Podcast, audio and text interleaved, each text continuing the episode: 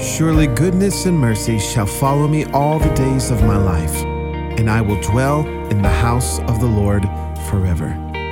On behalf of Pastors David and Nicole Binion, thank you for joining us today at the Dwell Church podcast. For more information about Dwell Church, visit us at dwell.church. Now, let's listen to today's message. Come on, let's just take a few moments and show him our love this morning. Thank you, Zahir. Ooh. I feel Jesus in the room. He's wonderful.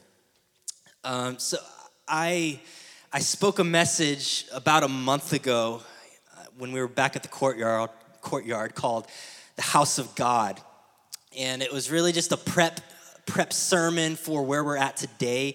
But I really felt led this morning to do a part two of that message. But instead of titling it The House of God, I, I felt led to call it The House of Bethany. the House of Bethany. I felt like that was uh, obviously more applicable to us as a people at 402 West Bethany Drive. And um, as prophetic people, we can tend to try to find meaning in every little thing. Oh, it's 333, 333, or, or whatever it is. I address his names. It can get a little wonky sometimes, but sometimes it is the Lord.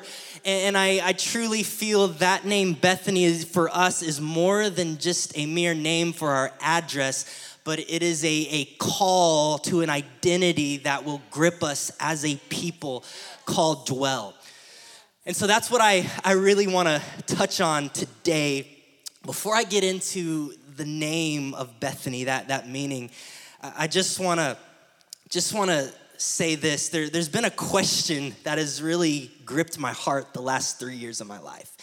It's been a question that has really uh, driven my pursuit of Jesus. And that question is this What would the church as a whole look like if we primarily built houses not to attract people, but to attract God. I believe, I say this with great fear and trembling, but I believe much of the North American church landscape is built on influencing man rather than touching God. And I believe this is a house that will be a prototype for his last days church, a, a, prototype of what does it look like for a people to gather primarily to touch the Lord. Because when we touch the Lord, he touches people. Scripture says, when he is exalted, he will draw all men unto him. All we have to do is the exalting, he'll do the drawing.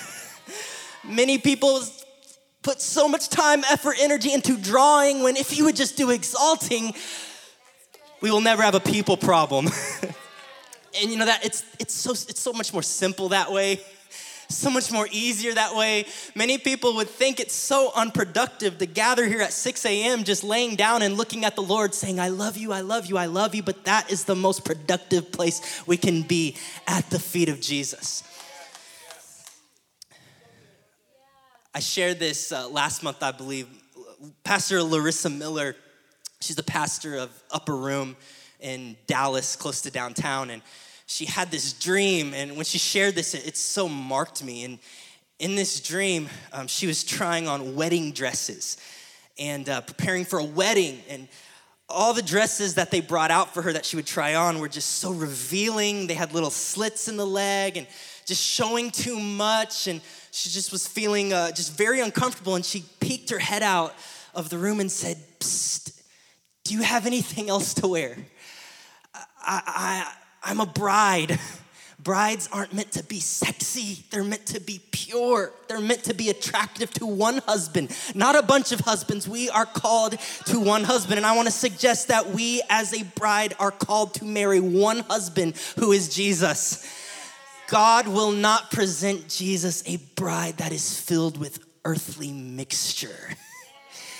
He is preparing a bride that is attractive to one. And I feel like for, for all too long, that the church as a whole, in the name of attracting the world, has dressed like the world. and he's changing that script today.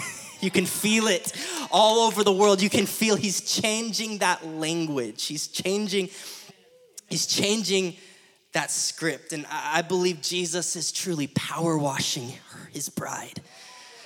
Of all the stuff that she's placated on her to be beautiful, to be pure, to be, to be holy.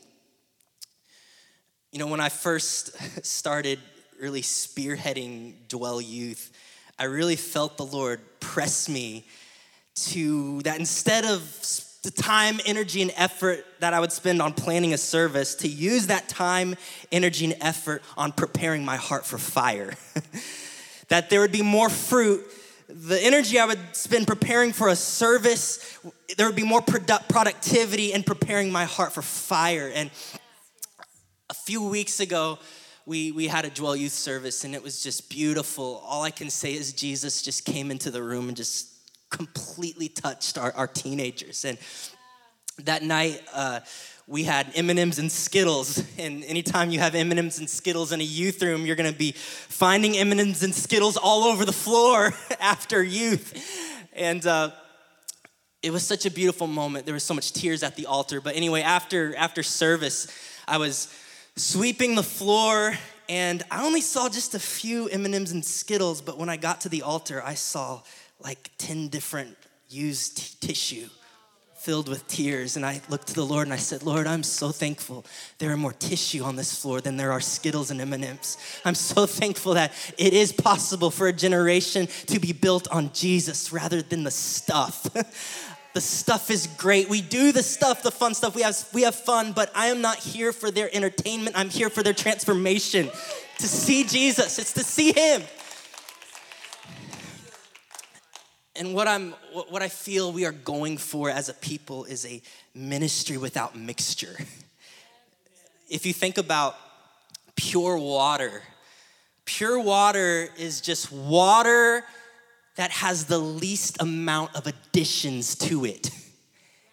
Pure water has the least amount of additions. And in James 3, 11, it says, Can both fresh water and salt water come from the same spring? And it, in other words, we cannot afford to be a bride of worldly mixture. And a church without mixture does not mean a church who has ridded herself of the people of the world, but it's a church who has ridded herself of the ways of the world. This is an upside down kingdom. We cannot act the way the world acts. There's a separation that must take place between the bride and the world. And he is purifying his bride, removing all of that mixture.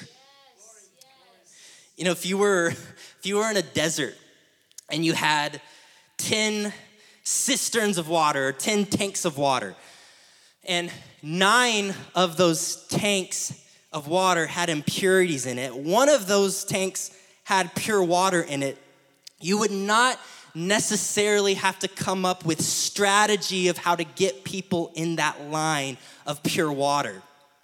And much of the ministry world spends time, energy, busyness, and bandwidth of trying to get people to come into that line. When if you would just take that time, energy, and bandwidth to keep the water pure, you will never have a people issue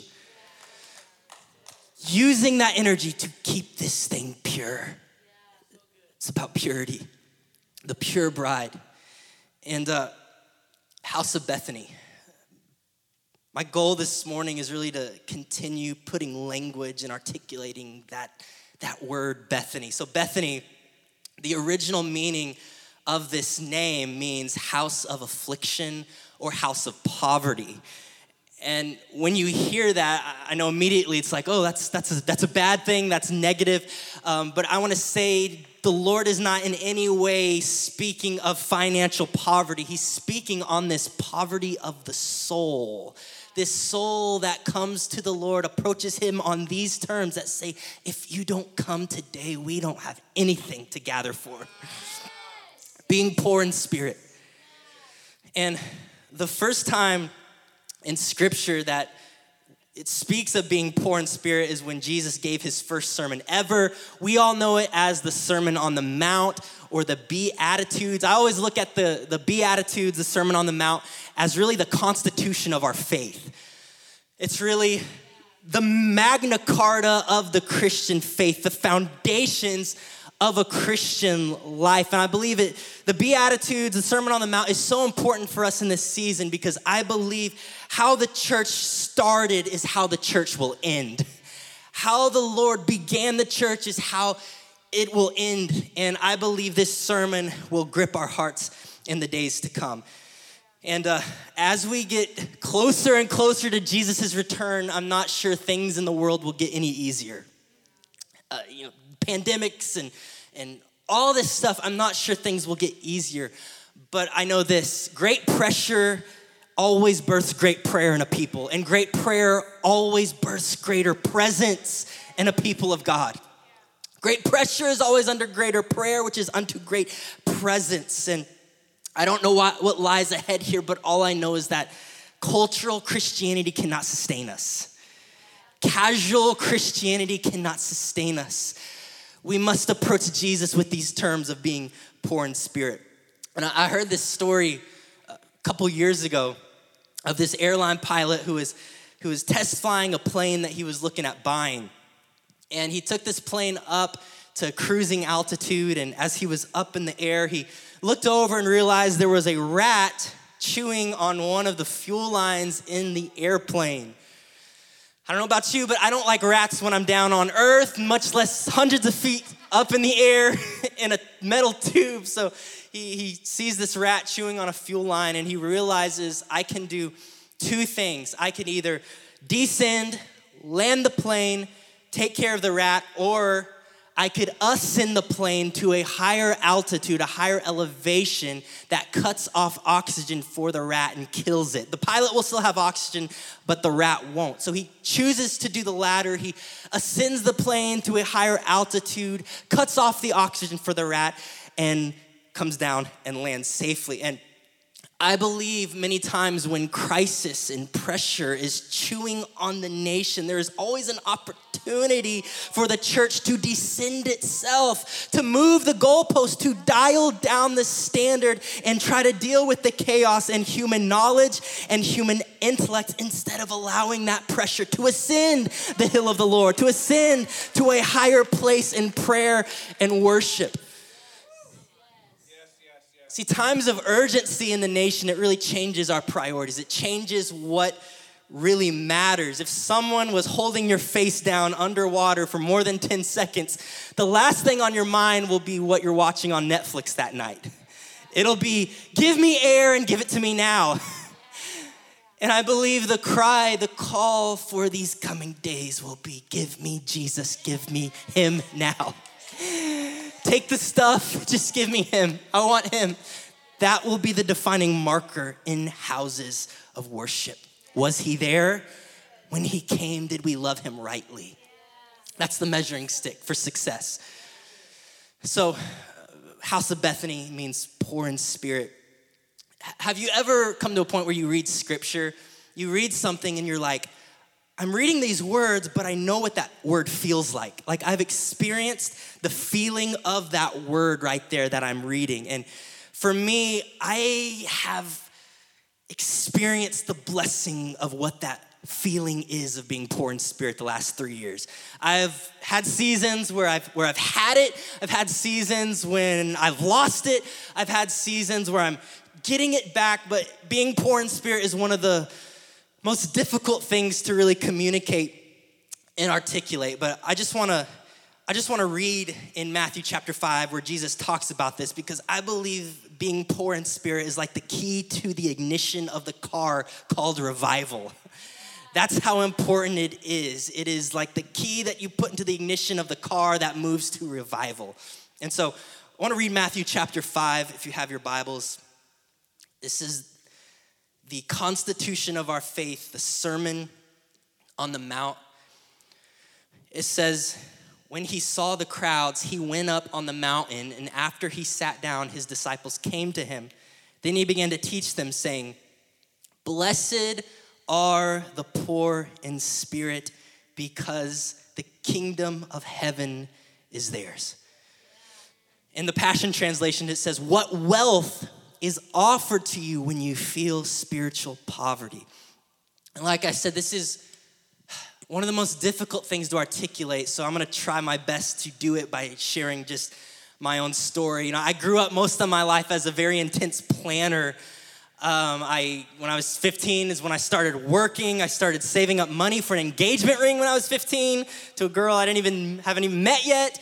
I, I made a vow with God when I was 15 that I want to date one woman, marry one woman. So I ended up saving money for an engagement ring.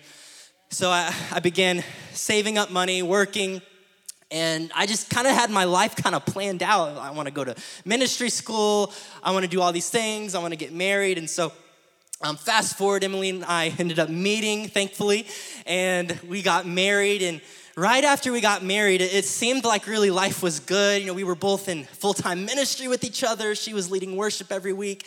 I was really speaking every week, and things were just seemed like they were moving a lot for us. But underneath all of that, there was just one big problem. It's that our hearts weren't burning for Jesus. Our hearts were cold our hearts weren't in love. We were doing the stuff, but our hearts weren't in love. And, and I believe we must come to a place where we separate our need to be used for Jesus with our love for Jesus. There's so much amazing destiny calling teaching out there. I love it.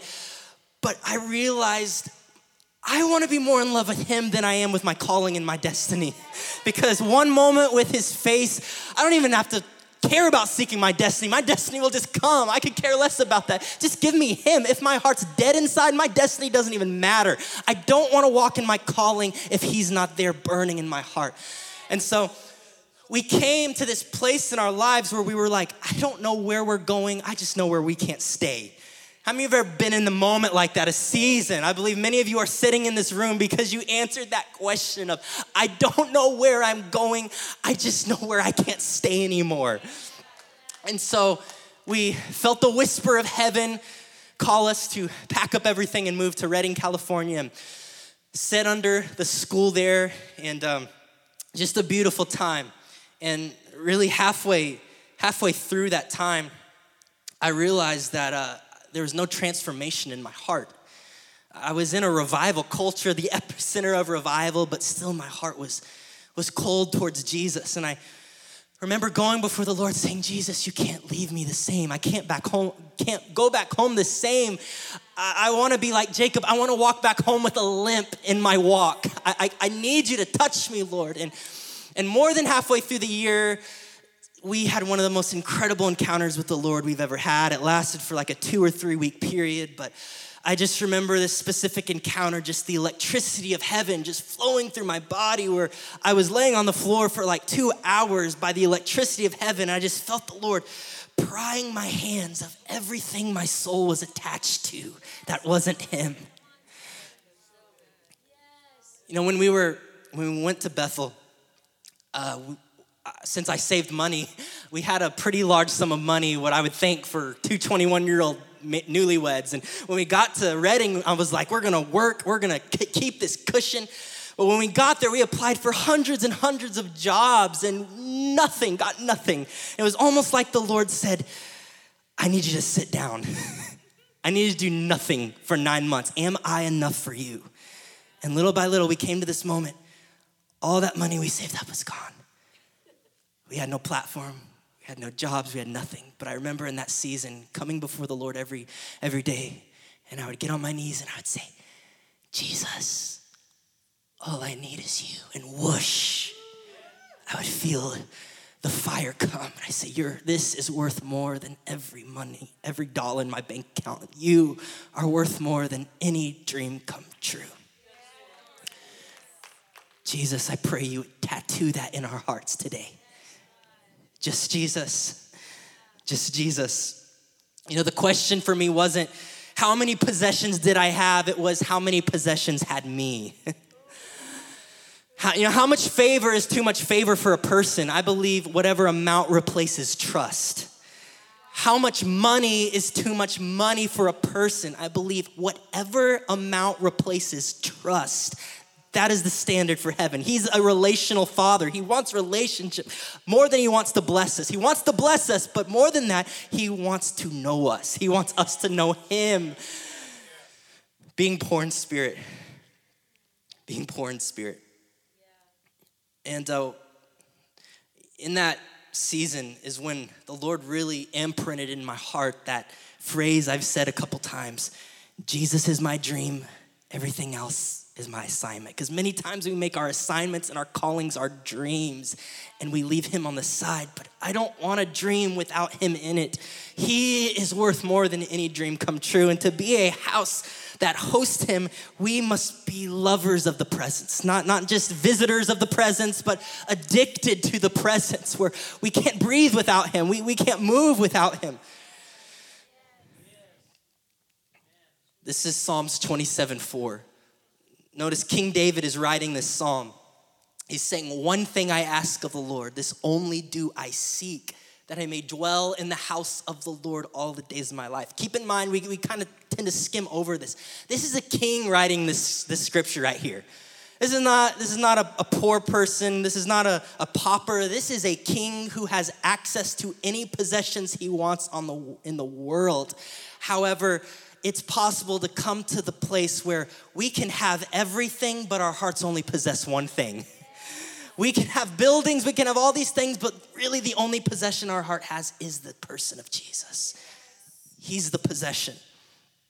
And a word that is really a synonym to being poor in spirit is a word I call hunger. Hunger. And hunger, I believe, is really currency in the kingdom of God. It's currency for encounter. You know, a couple weeks ago when I was sick, I didn't want to eat anything. I was not hungry for anything. Every time I thought of food, it just made me nauseous. And I remember on a, I did an MD live call, and the doctor told me, "You'll know you're getting healthy the moment you start getting hungry." And I believe hunger is a sign of spiritual health. It's a, it's a sign, a measuring stick for spiritual health in a believer's lives, and it really attracts the move of God. And Bill Johnson, he's really known as one of the fathers in the revival movement. And he was asked on a panel once, he was asked, What is your favorite scripture on revival?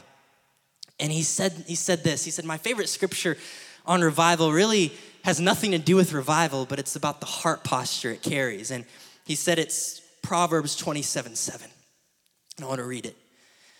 A satisfied soul loathes the honeycomb, but to a hungry soul, every bitter thing is sweet. Let's just take a moment and let that sit in. I want to I want to just read that again. A satisfied soul loathes the honeycomb, but to a hungry soul, every bitter thing is sweet. The best way I can illustrate that is uh, I was listening to a YouTube video of someone reading a John G. Lake sermon. How many of you know John G. Lake, incredible revivalist? And John G. Lake, in this sermon, was talking about hunger, talking about the, the currency of hunger in the kingdom. And he shared a story one day. He was uh, walking to his sister's house, and it was snowing. There was snow uh, almost up to his knees, and his sister lived several miles away. So he was on this long, long walk, on this long journey, and he was starving. He was famished. He felt dehydrated. So he finally made it to his sister's house, and she wasn't home, but he saw this freshly baked cake sitting on the window sill. And he just went after it. He said, I just went after it. I just started devouring it. And he said, as I was eating it, it tasted really funky. It tasted really weird, like not what a normal cake would, would taste like. And so he just cleared the whole cake out, just ate it. And, and his sister ended up coming home and he said, Hey, what was that cake that you had baked? It was, it was really weird tasting. And she said, Oh, John, you didn't eat that, did you? That was a cow cake. That was a cake for the cows that we, we feed outside. How many of you know when you're hungry, you don't really care what food tastes like? You don't ask questions as long as there's food there, you eat. In other words, to those who are hungry, even the crumbs from the bread of God's presence taste like an entire feast. To those that are hungry, and I realize those who are truly hungry never allow criticism to come out of their mouths of the food that's on the table. The entitled, the spiritually entitled, will criticize the house of God. But those who are desperate come in these doors saying, Just give me a crumb of Jesus. I just want Jesus. Just give me him. I don't care what package it looks like. I don't care what lights we have. Just give me him. I want him. That is what desperation can do. And I believe he is imprinting this house with hunger, with desperation. To the hungry, even the bitter things taste sweet. I realized in my, my personal time with Jesus, the terms by which I approach the Lord dictate how I experience the Lord. The terms by which, which I come. If I approach scripture casually, I will get casual fruit. But Jesus said, Man shall not live on bread alone. Every word that comes from the mouth of God. We are alive because he speaks. We are alive because he speaks. And I believe King David was, was so successful building this tabernacle, building this house, because he approached God with these terms. He wrote in Psalms, Lord, if you are silent to me, it's as though I'm dead in the pit. That is a heart of desperation. That is a heart approaching Jesus with these terms that if you don't speak to me, I have nothing inside. I have nothing to be poor in spirit. So, just an example if I approach the Lord, with a casual with, with a casual heart. If i approach him for example with the scripture psalms 84 how lovely is your dwelling place lord of hosts. My soul yearns even faints for, for the courts of the lord. If i approach that casually i won't get much out of it. I'll get casual fruit. However if i approach that scripture with these terms that if you don't speak to me my heart is dead then i'll read it so differently. I'll read it how lovely is your dwelling place, Lord of hosts. My soul yearns, even faints for the courts of the Lord. Better is one day in your house than a thousand elsewhere. What would be bitter to the spiritually entitled would be a feast to the hungry. This is what being poor in spirit is. You know, there's a movie that I grew up watching, a Disney movie called Holes. Anybody ever seen that movie? It came out a while back, but in Holes, um, the two boys are, are stuck in a desert and they're, they're, they're thirsty, they're hungry, and just watching them in the desert makes you thirsty and hungry. You're just like, man, I need a glass of water right now. And they, they get to this, this mountain, it's called God's Thumb in the movie. And in the mountain, they start feasting, they find these onions and they start eating these onions and drinking water. And if you know anything about me, onions are my least favorite food. I, I cannot stand onions in my food. Emily knows I will not eat it if it has onions in it. So, watching these boys, they're so hungry, they come up to, to this oasis, they start eating these onions. Me not liking onions, I start craving onions watching them. It makes it look so good. And I, I, I wanna suggest that when your hunger provokes you to constantly feast on Jesus, even those who despise Jesus will want what you're feasting on. Hunger is contagious. Hunger is contagious. Even the world who despises the Lord will want what you're eating. They'll want it. So, I want to move on by giving you three pillars that shape a house of Bethany. Three pillars. Just a recap from, from last month, I, I shared a, another Bill Johnson story. Bill Johnson shared with us when we were in school that uh, in the beginning stages of Bethel, um, Bethel wasn't seeing the, the move of God that, that you would see that they're experiencing now. There were no miracles happening, there was really not much going on, but Bill felt that there was a seed of revival in his church. And so he flew to Argentina and in Argentina, there was this massive outbreak of God's presence happening. It was just a huge move of God, and he just wanted to expose his heart to, uh, the, to revival. And so he, he went to Argentina and he saw and witnessed what was happening. And the Lord showed him this. Lord showed him this move in Argentina was a huge, big oak tree that is at its full peak. And what he had in Redding was a small little acorn.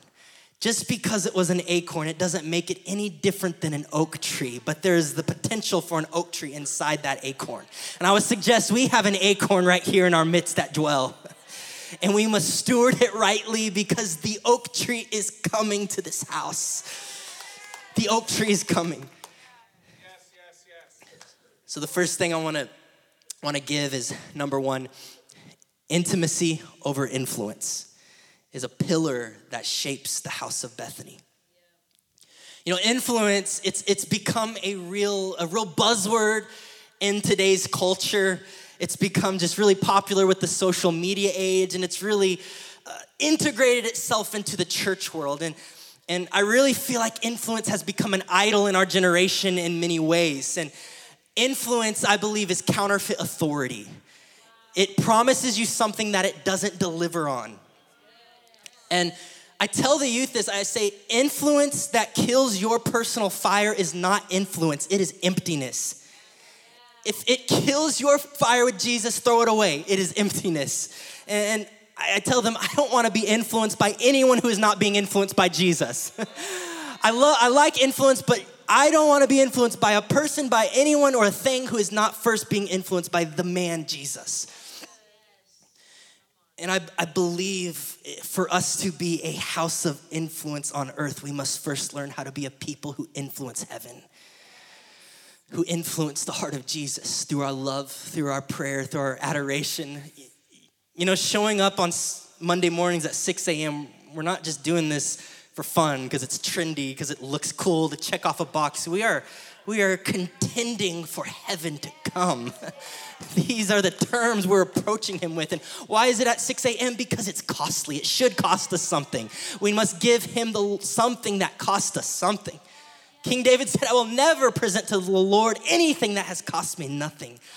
Costliness costliness. Fire always falls on sacrifice. The moment sacrifice leaves the altar, the fire goes with it. May we always live on the altar of sacrifice.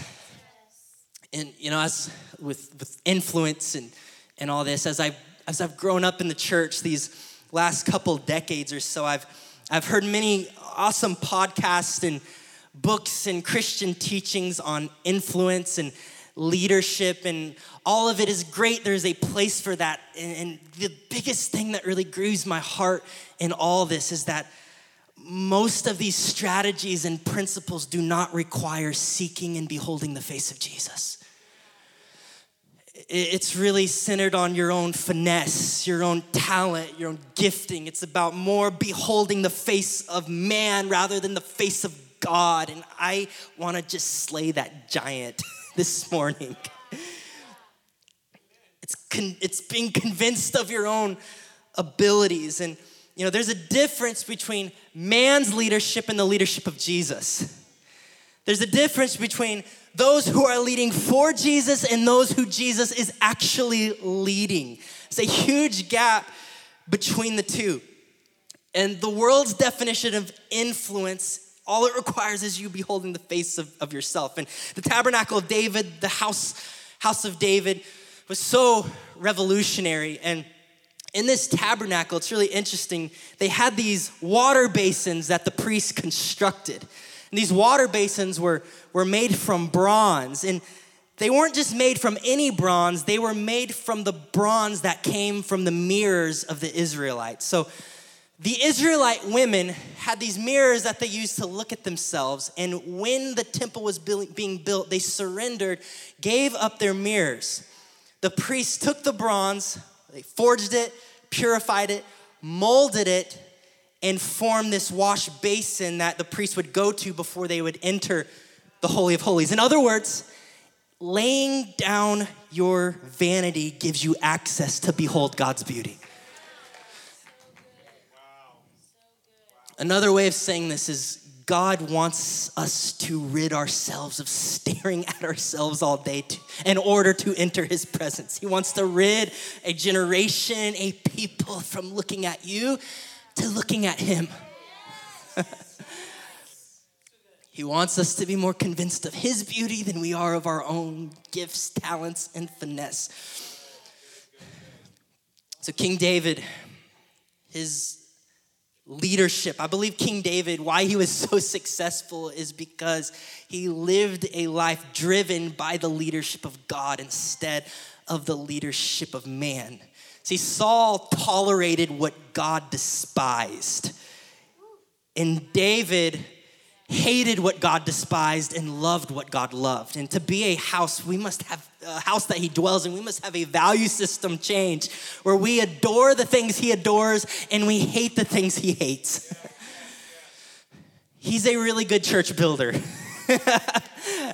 How do we build the house of God? Ask him what he likes. What is Revelation 4? What does his house in heaven look like? Well, there's a throne. That means there's one in the center. There's not a man in the center, there's not a woman, there's not a program. It's him in the center. What's around this what's around them? Angels, elders casting down their thrones.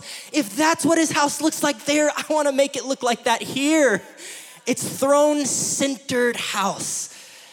This is a throne-centered house where he feels at home in.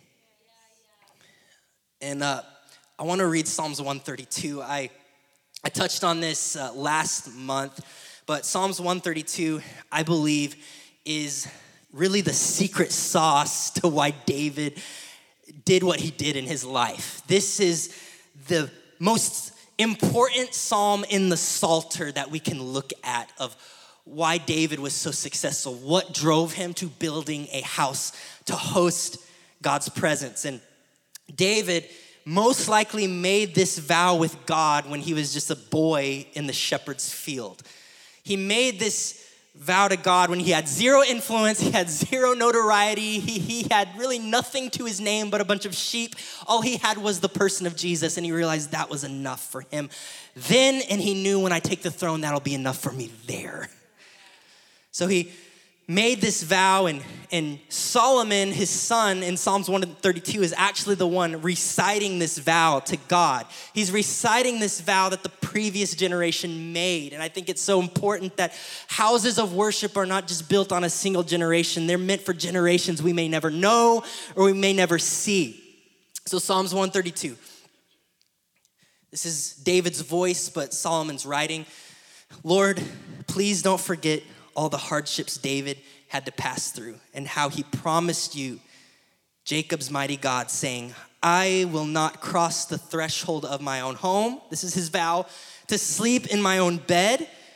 I will not sleep or slumber or even take time to close my eyes and rest until I find a place for you to dwell, O mighty God of Jacob. I devote myself to finding a resting place for you. Obviously, David slept after he made this vow. Obviously, he went, he went to his home. He enjoyed life, but what I believe he was saying is that this vow would be all consuming. This vow would be the thing that drove him, that consumed him. From the moment he woke up, it'd be, I want to find a place for the Lord to dwell. Noontime, I want to find a place for the Lord to dwell. Nighttime, I'm hitting my pillow. I want to find a place for the Lord to rest. I want Him at any cost. This was a vow that was completely all consuming. This is His vow, and, and if He made this vow, we can make this vow too. If, if, if, if this happened under a lesser covenant, how much more of Jesus can come into this room with under the new covenant of his blood. We say, Lord, do it here at Bethany. do it here. So, verse 11, or I'm going to start in verse 7 actually. Let's go into God's dwelling place and bow down and worship before him. Arise, O Lord, and enter your resting place, both you and the ark of your glorious strength. May your priests wear the robes of righteousness, and let all your godly lovers sing for joy. Don't forsake your anointed king now, but honor your servant David. For you gave your word and promised David in an unbreakable oath. So get this David makes a vow with God, so in turn, God makes a vow with David when you commit to taking care of his house, he will commit and vow to taking care of your house. And what was God's vow to David in return? It would be that the person of Jesus, the coming Messiah, would sit on his throne forever. Isn't it amazing to me what's, what's possible that one man, a human, lived on this earth and impacted the heart of God so much that God said, I love what this man did to me. I am going to set my son, the Savior, on his throne. How can we, dwell church, touch the heart of God now? What can we do to his heart? How can we move his heart just like that song? Is it a fragrance? I'll give it to you. What, what is it? What will move you? We just want to move you. That is our cry. This is a defining mark of this house of we want to move you. Years after David made this vow, he finally took the throne and and uh, I believe it was first Chronicles, he gathered, it would be like the president gathering all the news stations together and giving an inaugural address. So David gave his inaugural address to Israel, and he pretty much told them this If I am going to be leading you, you are now going to be led by the one who has been leading me all these years. You are not going to be led by the leadership of a man. You are going to be led by the leadership of God. Because I am your leader now, you are now going to be led by the one who has been leading me from the shepherd's field. I believe there are so many in this house who God is raising up as God's leaders who will lead businesses, who will lead in your in places of work, your spheres of influence, not as a leadership of man, but as the leadership of Jesus. Because when God is in the house, it'll attract people to the house. so, second thing I want to say is uh, number two purity over popularity. I, ter- I touched on uh, purity at the beginning. You know, I was at a upper room with Pastor David a couple months ago hearing Lyle Phillips preach. We love Lyle Phillips so much and what he carries. And Lyle was preaching on this topic of purity being an idol in, in, in much of the globe. And, and he shared this. He, he said, You know, in my parents' generation growing up in the church, there was really an unhealthy, tainted version of the prosperity gospel rearing its head. Almost this thing of like, if you, whoever's the most anointed will have the biggest brands or drive the nicest cars. And it was this pressure that was rising up in that, in that decade. And Lyle said the, the challenge now is not so much the unhealthy prosperity gospel, but it's the popularity gospel that is really gripping us here in the, in, in the world. And I want to suggest in order for us to be a house of Bethany, we cannot judge success by earthly measurables, by size, by likes, by followings. The question for success was Was Jesus there today? If he was there, it was a good service. If he wasn't, it wasn't good. How, is it a good song? Does Jesus like the song? Then it's a great song. I mean, I know this is so simple, but this is this is it. This is I know this sounds intense, but I wrote that check off a long time ago. Um, I'm going for it. I want him. I want him. Pastor Bill, he, when I was at, in Redding at school, one of the students, we had a Q&A session, and Q&A sessions could either go really bad or really good, depending on what's asked. Just, we get some awkward questions. Anytime we got an awkward question, I would just grab Emily's hand and close my eyes and like, so cringy, it's so cringy. but uh, one of the students asked Bill this question, said, Bill, um, did you ever think you would have this much popularity and notoriety? Did you ever think you would have this huge stadium filled with people, this huge auditorium. And Bill is one of the most humble men I've ever sat under. And he said so quietly, he said, No, I never dreamed in terms of size. I, I never asked God for a big church. I never asked God for a big sanctuary. I dream in terms of depths and realms of the presence of God. I don't dream in terms of size and numbers. I dream in terms of depths and realms. I want Him. If He's there, there could be a hundred people, there could be a hundred thousand people. As long as He is there, I want Him at any cost. And I believe this is a priority shift the Lord is drilling into the bride of Christ that we are here for a, a husband of one. a husband of one. You know, popularity is very misleading. The same crowds that welcomed Jesus on Palm Sunday were the same ones who shouted, Crucify him! A few days later, crowds and popularity are not stable. We cannot root our hearts and our affection in that. It must only be him. I said this before if, if if numbers meant success, then the cross of Jesus would have been a failure because there were only a few there at his feet. It was success because he was there. I shared this before. I've never felt pressed from the Lord to build something that's big, but I have felt pressed to build something that's pure with my life. You know, the Tower of Babel, it was really big, it was gonna be really tall, but it did not have the purity of God. It did not have the mark of heaven there. And if something is if I want to build something big, I just have to build it on my personality or my talents. But if something is built on me, it will last as long as me or even shorter. But if it is built on Jesus, it will last as long as Jesus because he is eternal. I believe it was Leonard Ravenhill who said, who said this. If you want to know how popular a church is, attend on a Sunday morning. If you want to see how popular the pastor is, attend a Sunday night. If you want to see how popular Jesus is, attend the prayer meeting. One of the most life giving things I've seen in this congregation is how many show up at 6 a.m. on a Sunday morning just to love Him. Just to love Him. That shows me Jesus is very popular here. Jesus is very popular in this house.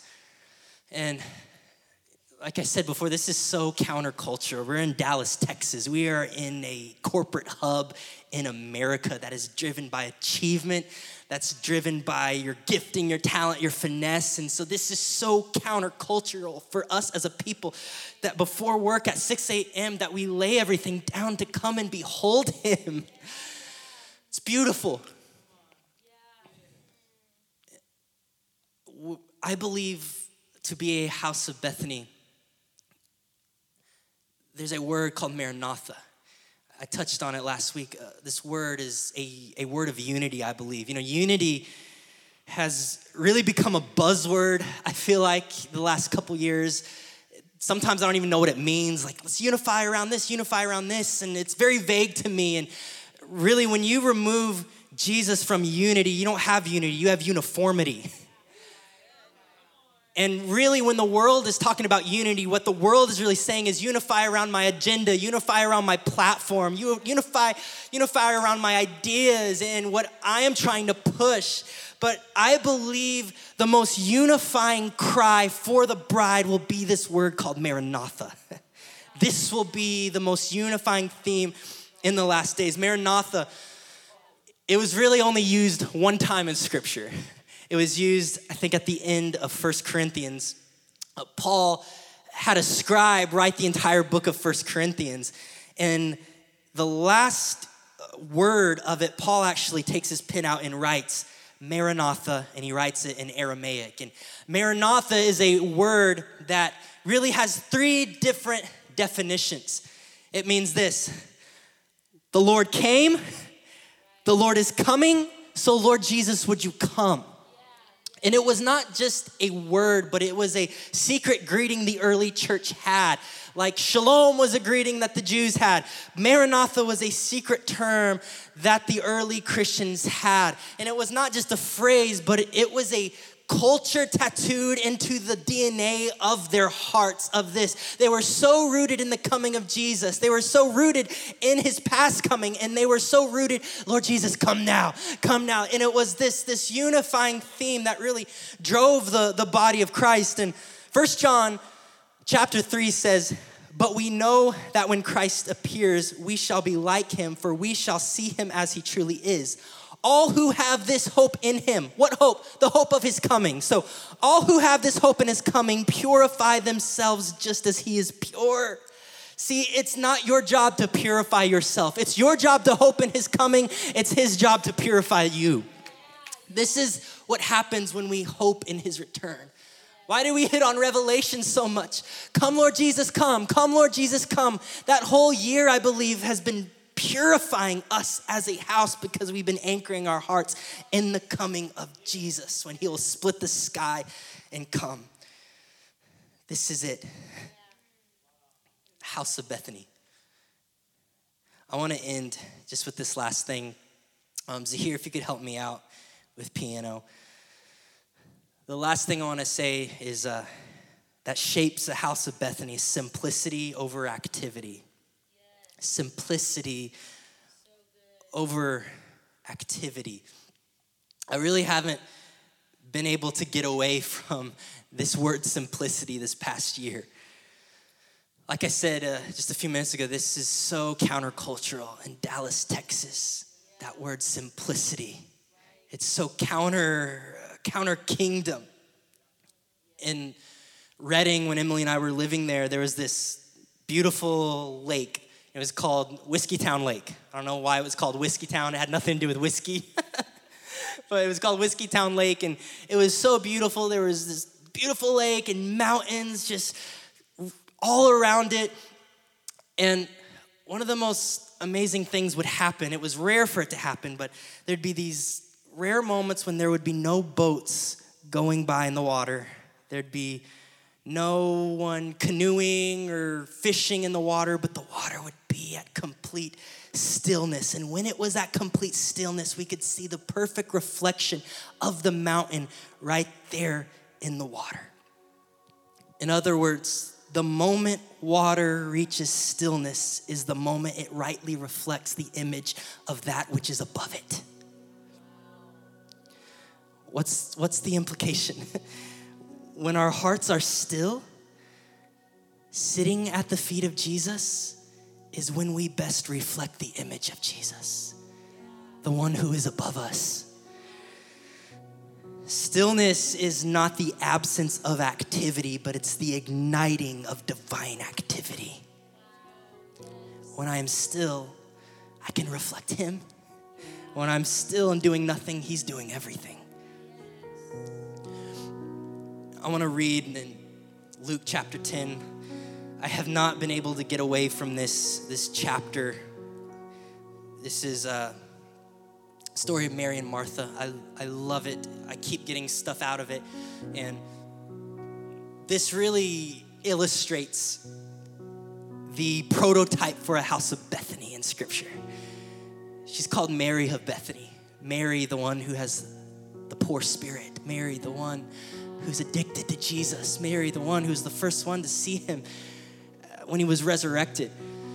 And I believe there's so much we can look at as a house of what to mirror when we read this story. So, verse 38 of chapter 10 when they were traveling, Notice Jesus is always on the move. If you want to live a life of movement, the kingdom is, is always advancing, it's always moving he entered a village, and a woman named Martha welcomed him into her home. I said this before.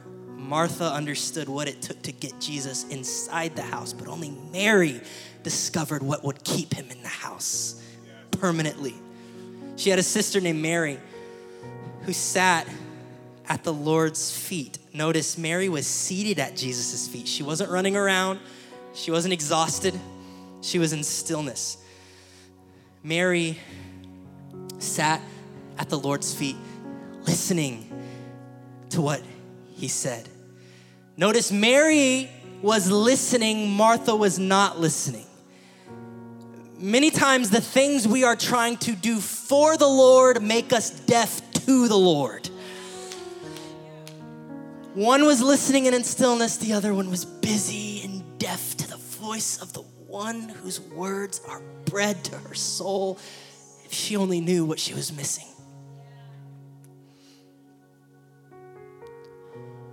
But Martha was distracted by her many tasks. Notice these aren't Jesus's tasks, they are her tasks. she wasn't caught up in the Lord's preparations, but these were self inflicted worries. Many times we end up busying our hearts with tasks that Jesus never asked us to do. The origin of her preparations was not the Lord, it was herself. And anything birthed by man will last as long as man, but anything birthed by the Spirit will last as long as the Spirit. Jesus will never give you tasks to take his place. If tasks have taken his place, then we have taken on tasks in his place. You know, the issue was not that Martha was serving, it was that she was distracted by her serving.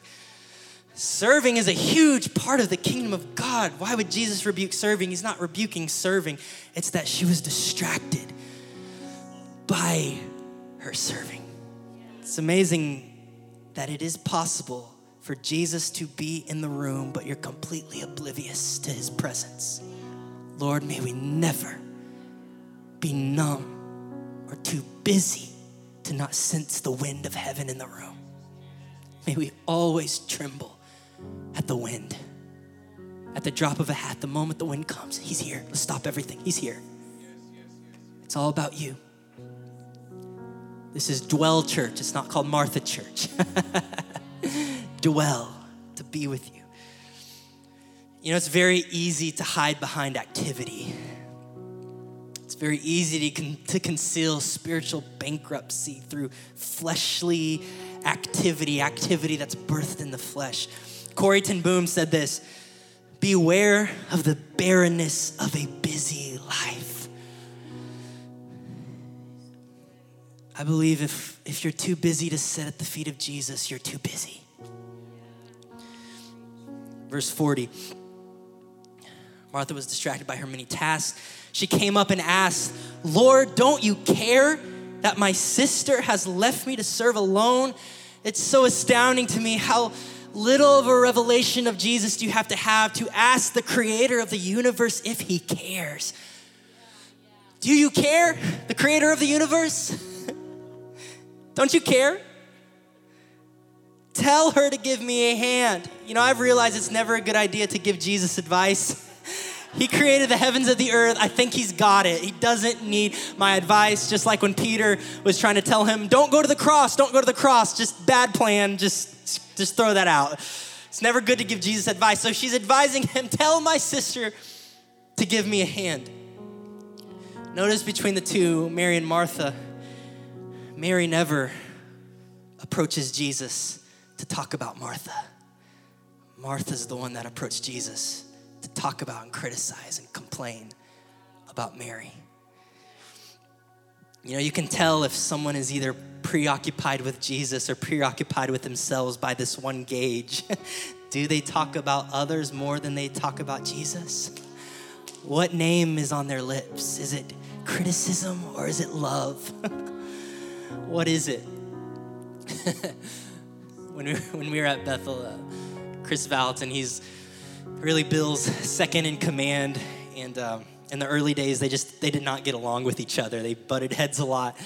And uh, Kris Vallotton would come to Bill and just start complaining about things going on in the church, about people in the church. And he said Bill would just stare at him. He would just stare at him, blank face, just wouldn't say anything. It's just what a proper response to, that. She said, Tell her to give me a hand. The Lord answered her, Martha, Martha, you are worried and upset about many things, but one thing is needed.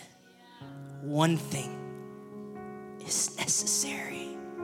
And she has made the right choice, and it will not be taken for her.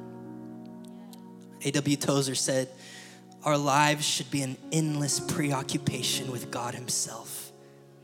Martha chose occupation for the Lord over preoccupation with the Lord.